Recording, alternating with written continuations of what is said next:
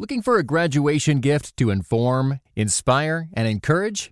When you give a subscription to Christianity Today, you're giving redemptive, relevant news and thoughtful, balanced dialogue about the church, current issues, and public theology. Visit orderct.com/graduate-gifts to get a discounted student subscription for the graduates in your life. Starting at only $2 per month, this gift will engage and grow their faith throughout the year. Click the link in the show notes or visit orderct.com/graduate-gifts to order now.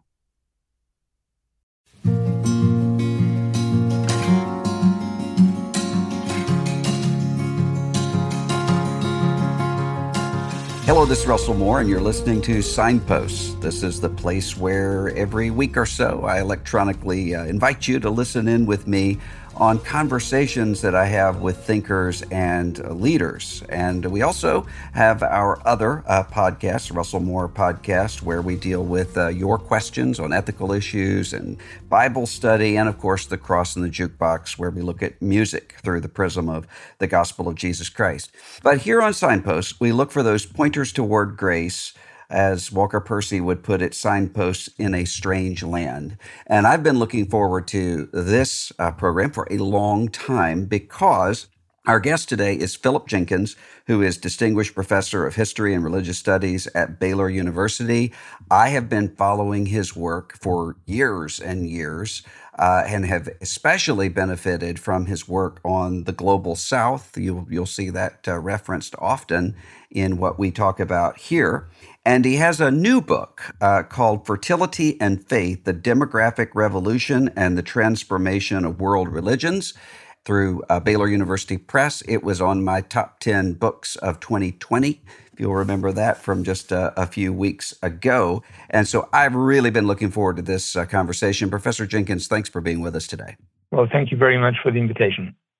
I was fascinated by this book, and one of the things that I was fascinated by from really almost the first sentence is the way that you look at secularization. And I know that there are a lot of people who are uneasy when they think about the concept of secularization, and a lot of them have the idea that the more that a society is educated and affluent, the less religious that society is. And so sometimes both religious and non-religious people have this either hope or fear that religion is just going to go away.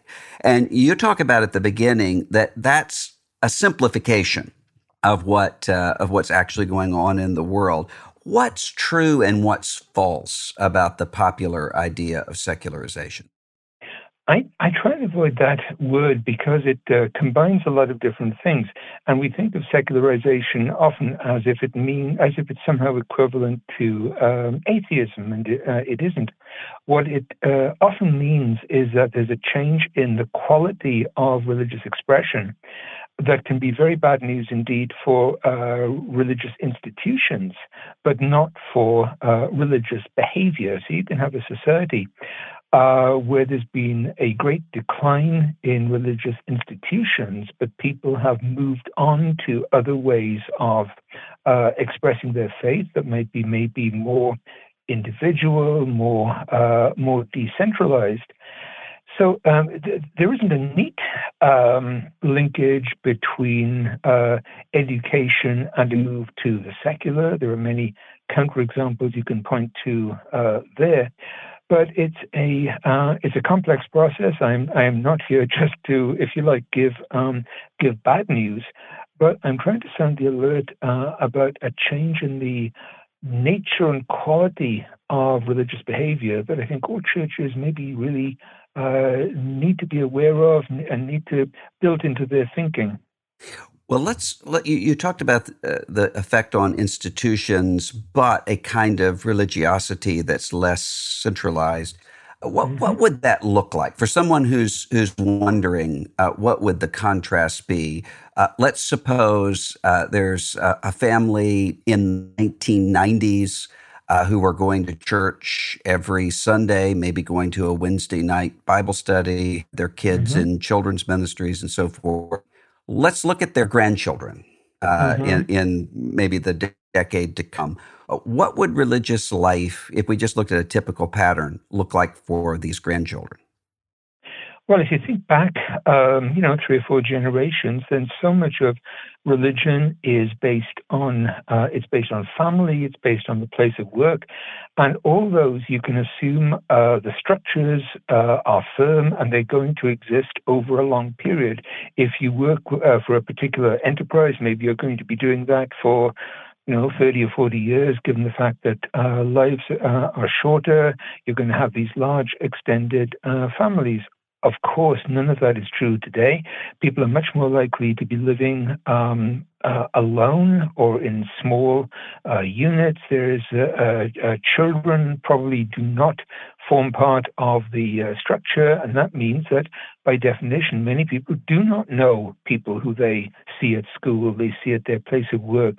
Maybe they're doing a job where 6 months represents a really long spell for a particular employer. Well, think that through in terms of religion. When you are as cut off from that, you cannot make any of the old assumptions. But that certainly does not mean that you can expect people to give up on religion. It's a question of churches reaching out in ways people understand. Interestingly, the Roman Catholic Church has made a lot of efforts in this way. They've said, the old mass church was a wonderful thing, but it's just not the only way of doing church. So what they've done is move towards a situation that's based more on smaller, more committed groups that represent 11 in the larger society, where evangelism is not done with people in your school, in your job. It's based on networks. People you happen to meet, you bring along to these informal gatherings, and you discuss and raise ideas there. So what it's doing is it's taking account of a whole new world.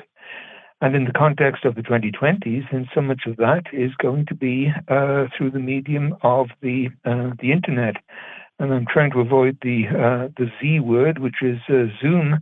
But I'm afraid a lot of it is going to be that kind of interaction. So we're dealing with a new social world, new demographic world, new family world, and my fear is that many churches are still stuck in a world where they're assuming long-term employment, large connected families, many children. They may not say this overtly, but that's kind of in the background. And those churches are in for a terrible wake-up, I'm afraid, particularly over the next decade, which I see as a particularly critical time. Do you think that the COVID-19 pandemic, which has really forced a change in the way that churches do things over the past year, would that have accelerated some of the expectations that you would have for the changing of religious life in America, or is it just a pause that will resume back to normal patterns? I've obviously been giving a lot of thought to this, and I use an analogy, which is the great economic crisis that hit back in 2008, 2009. It now seems obvious that that crisis led to a major trend towards secularization in the sense of institutional decline. In other words, people detaching from church loyalties, including groups who had always assumed to be very faithful to their churches, especially among Latino populations. That's the point at which you get the great upsurge of nuns in this country, that is, people who say they have no religious affiliation. And there are lots of reasons for that, but 2020 is 2008, only far more so in terms of its impact on society, on economy, on the ability of people to form families, and maybe in a couple of years after that to rediscover their churches. But I think we are in 2020, 2021, living through an absolute revolution in very basic concepts of what it means to be at church, and I use key words like presence, participation, the physical idea of being in church. Churches have made heroic efforts to carry on their services through Zoom, through all sorts of remote functions. But those are just not the same in terms of how people behave, in how people think, and they cannot fail to be a real detachment.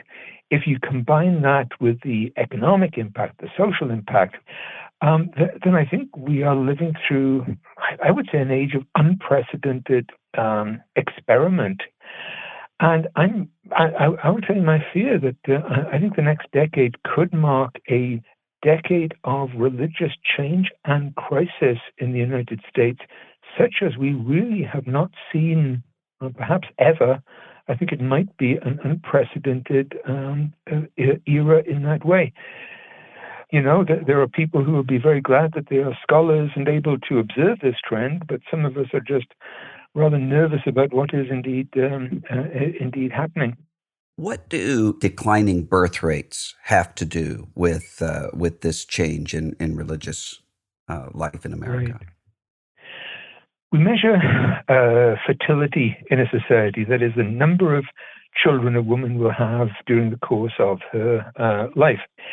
There is a very strong correlation between fertility and levels of religiosity in a community. A society with very high birth rates is going to be a society with very strong, very passionate religion, and vice versa. Low religion tends to correspond to low fertility.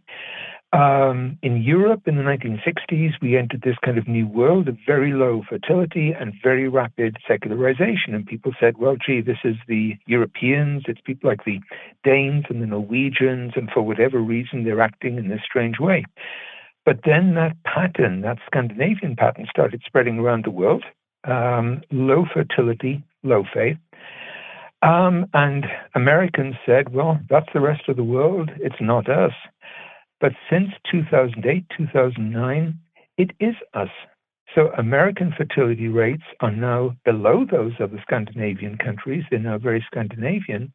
And we have a great deal of precedent to suggest that what will follow that will be a sharp decline in institutional religion. Note, I did not say a growth of atheism, but a great decline of religious behavior in anything like the forms that we recognized. And the 2010s were a great era of transition there. 20 years ago, the number of people who said they had no religious affiliation was very, very small, the nuns. Now, there are three big religious groups in the United States. There are evangelicals, there are Catholics, and there are nuns. And the nuns are growing by far the fastest, and they already considerably outnumber Catholics. Think of the United States as a nation of nuns and evangelicals. And we think of what will happen in the next decade, and I return to my point about very rapid transition. There are some people who would say, well, the United States is different. There's American exceptionalism, and we're really not going to see the same sorts of patterns that we see in Europe because there's a pattern in America of great awakenings, and we're just a revival away from this sorting itself out. How would you respond to that sort of argument? I would say that everything that is said there was exactly what people used to say about countries in Europe, like Belgium, which was famous as the most passionately Catholic country, and the Netherlands, which was still having sensational visions of the Virgin Mary among its Catholics in the 1950s. And people said, well, countries as religious as this will never really decline. You look at the Canadian province of Quebec, which was legendary as the most passionately Catholic area in the world, and today is the least religious area in the world, except insofar as it has these immigrants from Africa and Asia and the Caribbean, who are often the only occupants of all those great historic Catholic churches. All right, I'm talking about a Catholic context there. But I see no reason in the United States for any great difference.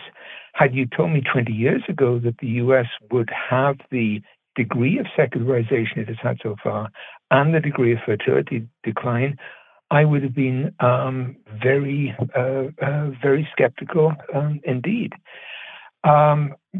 So maybe it's not that the U.S. is a revival away from a religious growth, but I think a great deal of the religious growth and expansion that does occur will be a matter for immigrant Christian religion, rather than perhaps what we call old stock Americans, whether white or black. Mm. This episode is brought to you in part by Matthew 5:9 Fellowship, who supports evangelical pastors and leaders in shepherding their communities to live the gospel and place their identity in Jesus Christ above partisanship and societal divisions. Jesus has called his disciples to be peacemakers, and that call is particularly needed in our often toxically polarized society. The Matthew 5:9 Fellowship provides resources to help pastors, leaders, and their communities faithfully navigate difficult issues without dividing over them. It fosters relationship by connecting like-minded evangelical leaders across the country. Also, they care about the personal well-being of pastors and leaders, so they provide space and opportunities to experience spiritual renewal to ensure leaders flourish both privately and publicly. A polarized country needs a peacemaking church. Check us out at matthew59.org. Sign up for our monthly newsletter and download free resources such as our Transcending Toxic Polarization booklet using the code Matthew59. What I loved most of all about Israel and why I became a Zionist was because Zionism was a rejection of victimhood. A few weeks ago on CT's The Bulletin, we launched Promised Land, a new podcast about Israel and Palestine in a post-October 7th world. 6:30 a.m. we're in our synagogue praying, and sirens go off, and they're going on.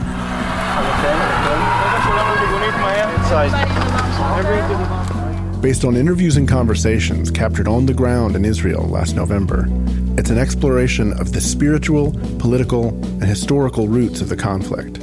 When there's a weak Israel, every Jew in the world is weak. And why should a Russian Jew who has nothing to do with this land come here? Why? Well, I mean, if you want, you can give them Texas. You love them so much. I am alive because I didn't come home. But all my friends that were here were murdered. Here, over there. This week, Promised Land moves to its own feed. You'll find links in the show notes. So if you haven't heard it yet, you can go catch up and catch the new episodes as they come all in one place.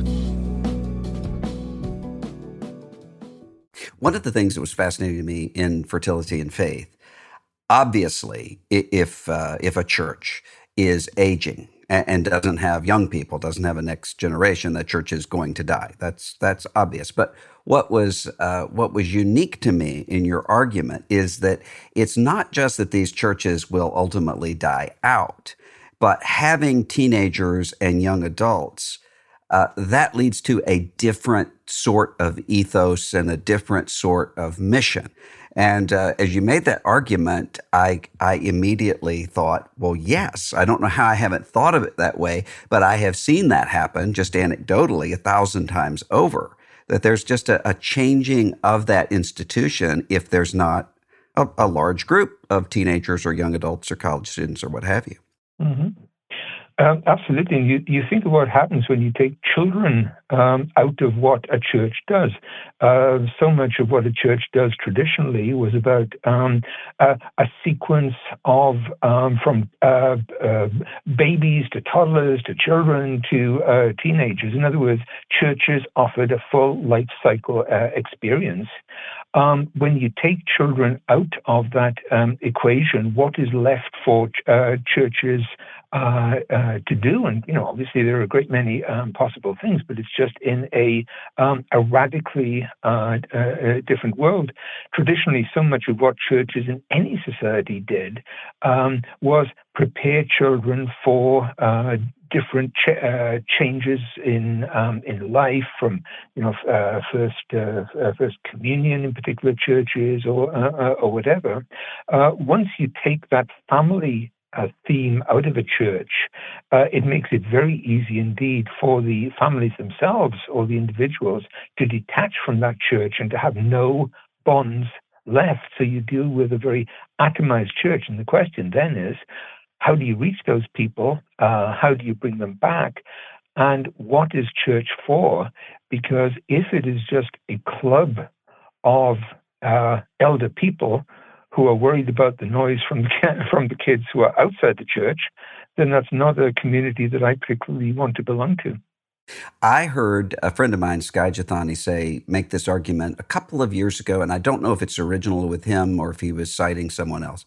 But he was talking about the phenomenon of license to license, where the old pattern was that one almost expected a kind of disengagement from when an adolescent received his driver's license and when he or she married, got the wedding license, marriage license. But that now that period of time between license and license is so great in terms of the aging of when one marries, that we can't really expect that anymore, that the patterns are sort of set by then. Would you agree with that argument? Absolutely. And also when you think that when that second license comes along, if somebody is going to be having 4 and 5 children, then there are many, many reasons to take that family back to their church. If somebody is marrying in the mid-30s, for example, at most they're going to have probably one child, quite possibly none. So I think that takes out of the picture a lot of the reasons that would have brought people back to a church. And may I say, any other religious institution. This is not just a Christian story, it's a Jewish story, it's a Buddhist story. It is a global change. We sometimes may say in a very kind of idealistic way, talk about, churches are rooted in family. Well, yes, they are. And when families decline or collapse, how can organized institutional religion survive? And the answer is, maybe it can't in anything like the way in which it used to in the past. It has to rethink entirely. I have in my copy of your book not only highlighted, but also underlined. So it's something that I really paid careful attention to. This line, you write, when a 2018 study asked the nuns, nothing in particulars, why they rejected religious affiliation, 47% disliked positions that churches took on social and political issues, and 31% disliked religious leaders. Only 21% denied a belief in God. And I suspect that as future surveys track the numbers of the no religious affiliation people, we will see a steep upswing during and following that traumatic election year of 2016. How could we not? End quote. Or would you, obviously it's been a year or so since you wrote that. I don't think there's been anything that we have seen to contradict that since. Well, the only thing I do is I change the sentence to say the traumatic election years of 2016 and 2020. Yes. Well, this is something that I anecdotally find, because I find myself having at least one conversation a day with a younger person who is tempted to walk away from the church for precisely this reason, or because of what I think are similar dynamics with the sexual abuse cover-ups, whether in Roman Catholicism or evangelicalism. How can we reverse the sense of cynicism that often is well-earned in younger people who really don't have a cognitive problem with Christianity, but they have a moral problem? I phrase that in a slightly different way, which is, I would say, okay, these are the negatives, and they're very strong, but what are the positives? And, one very interesting thing, so much of the evidence of the nuns comes from work by the Pew Research Trust. And if you look at their evidence, it's fascinating, because they will very often do follow-ups, and they'll say, Do you have a religious affiliation? No. Okay. Do you believe in God? Yes. Do you pray? Yes, daily. Do you read the Bible? Yes, frequently. Do you go to church? Often, yes. So in other words, there is a lot of religious behavior and practice out there, but there is a real serious reluctance to accept any sense of affiliation and membership. And so one answer to your question might be, how do you take those positive aspects and build on those absolutely free of that institutional sense? And by the way, your point about some of the scandals and so on is undoubtedly true. I think one reason for the growth in nuns is 20 years ago, many people would have described themselves as Catholic, and these days they probably we've gone from 25% to 20% of Americans no longer say they are Catholic. I think that 5% drop, those people migrated directly to the nuns. They still have a strong Catholic sense, but they're not prepared to admit that. So I think it calls for a lot of rethinking about labels, about identity, and going back to the sense of what the strengths are, what the continuities are, and how you strip away from the core reality of Christianity so many of those accretions which have built up. There are people who are thinking about this very hard, but it's a large and demanding project. There's a kind of, in my evangelical wing of the world, a kind of triumphalism that was present throughout the 80s, 90s, early 2000s, which was to say, look at the mainline Protestant denominations, and they're declining, really capsizing. And we would say, well, that's because of their theological liberalism. And where one has theological conservatism, one is going to see the church growing. Now it looks almost as though maybe the mainline denominations were just experiencing decline earlier than what some very conservative evangelical denominations would maybe 20 years later. Were we wrong to assume that a more orthodox theology would necessitate church growth? I hesitate to say wrong, but it wasn't the whole story. And by the way, a lot of evidence coming out now suggests that much of the difference in the decline of the mainline versus thriving evangelicals was demographic.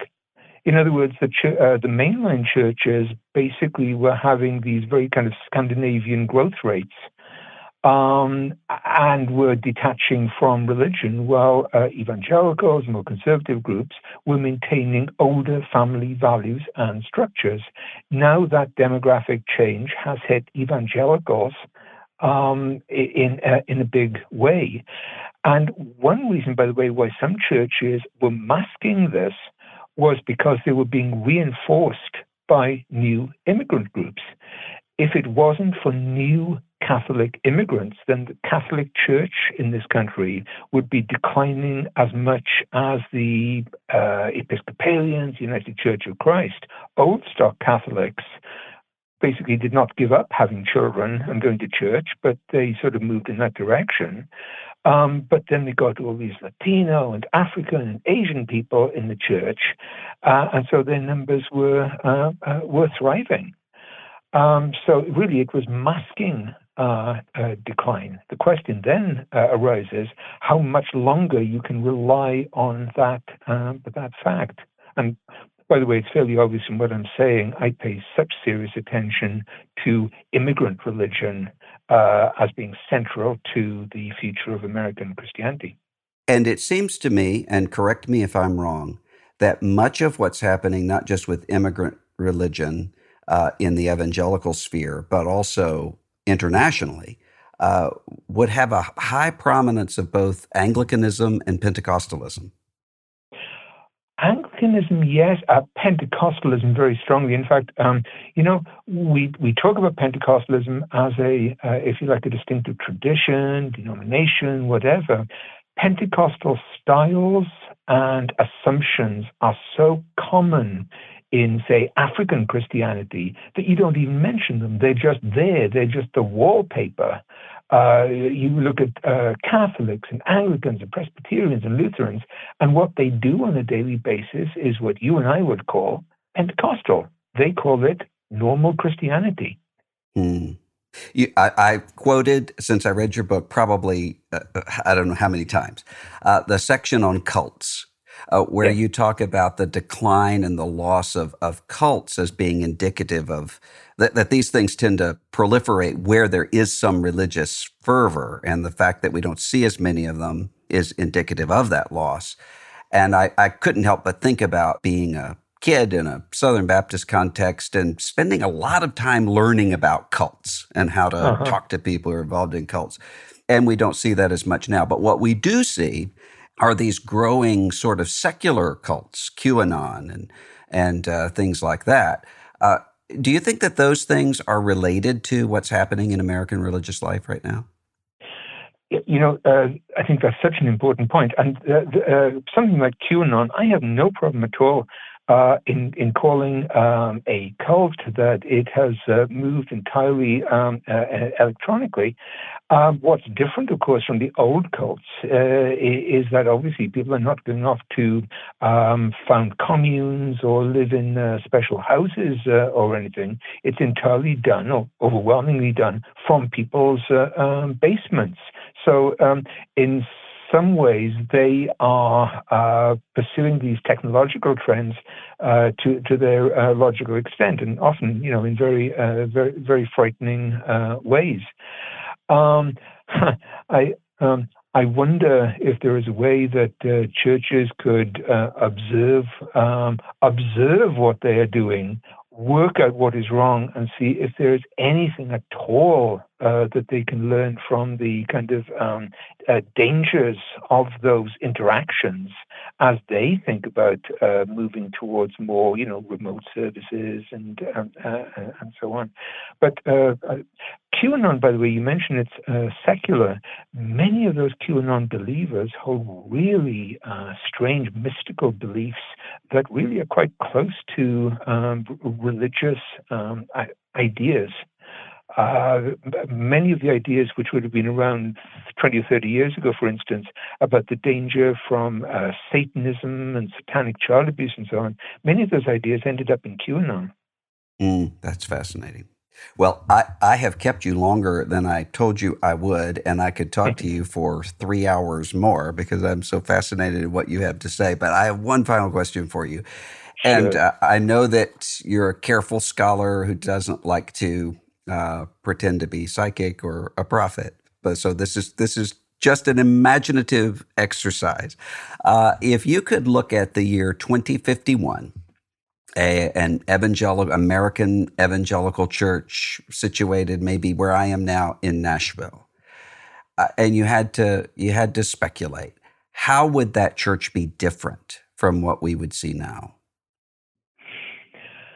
I would say several things. I think it would be an extremely, I think it could very well be a flourishing, thriving institution. It would be extremely diverse in terms of languages and backgrounds. It would be using forms of outreach and evangelism which are only barely imaginable for us today.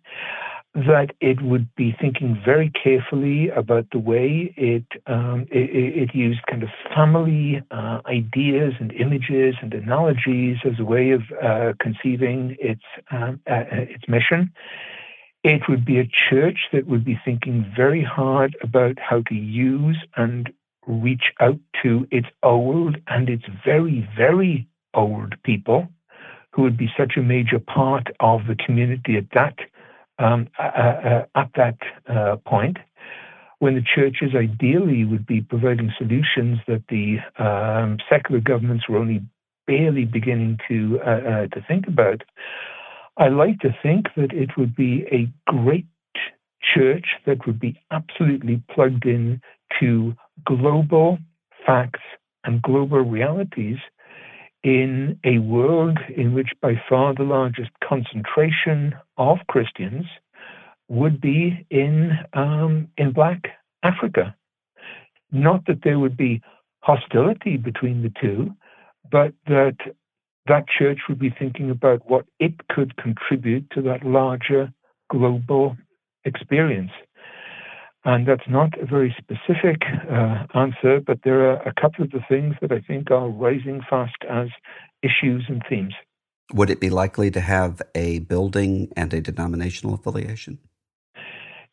It's interesting. It could have a great many buildings, but so much of its outreach could be very passing and very transient in the sense of networking, meeting people for these gatherings where you discuss these ideas. And if you think of a very decentralized immigrant church separated from power, then you can go prepare for that right now by going to read your Book of Acts very carefully. Mm. Well, that's a good place to stop. This has been Professor Philip Jenkins. The book is Fertility and Faith. And if you're somebody who is involved in church leadership or any aspect of the church, you really should read this book. It will open your eyes to many things. Philip Jenkins, thank you so much for being with us today on Signposts. Thank you very much. Thanks for listening. Subscribe on Apple Podcasts, Spotify, Stitcher, Pocket Casts, or wherever you listen. And also check out the other podcasts, the Russell Moore Podcast there. It helps us if you leave a review. That helps for people to find the show. And if you're listening on a smartphone, tap the cover art and you'll find the show notes, including some other resources and ways that you can get a copy of Philip Jenkins' book, Fertility and Faith. This is Russell Moore, and you're listening to Signposts.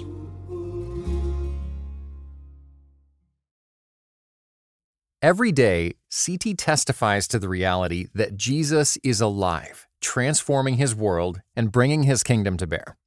Jesus transforms, CT equips. Make a gift to our nonprofit ministry with a gift of $20 to provide 150 more people with redemptive storytelling, global perspective, and thoughtful podcasts. Give now at morect.com/equip.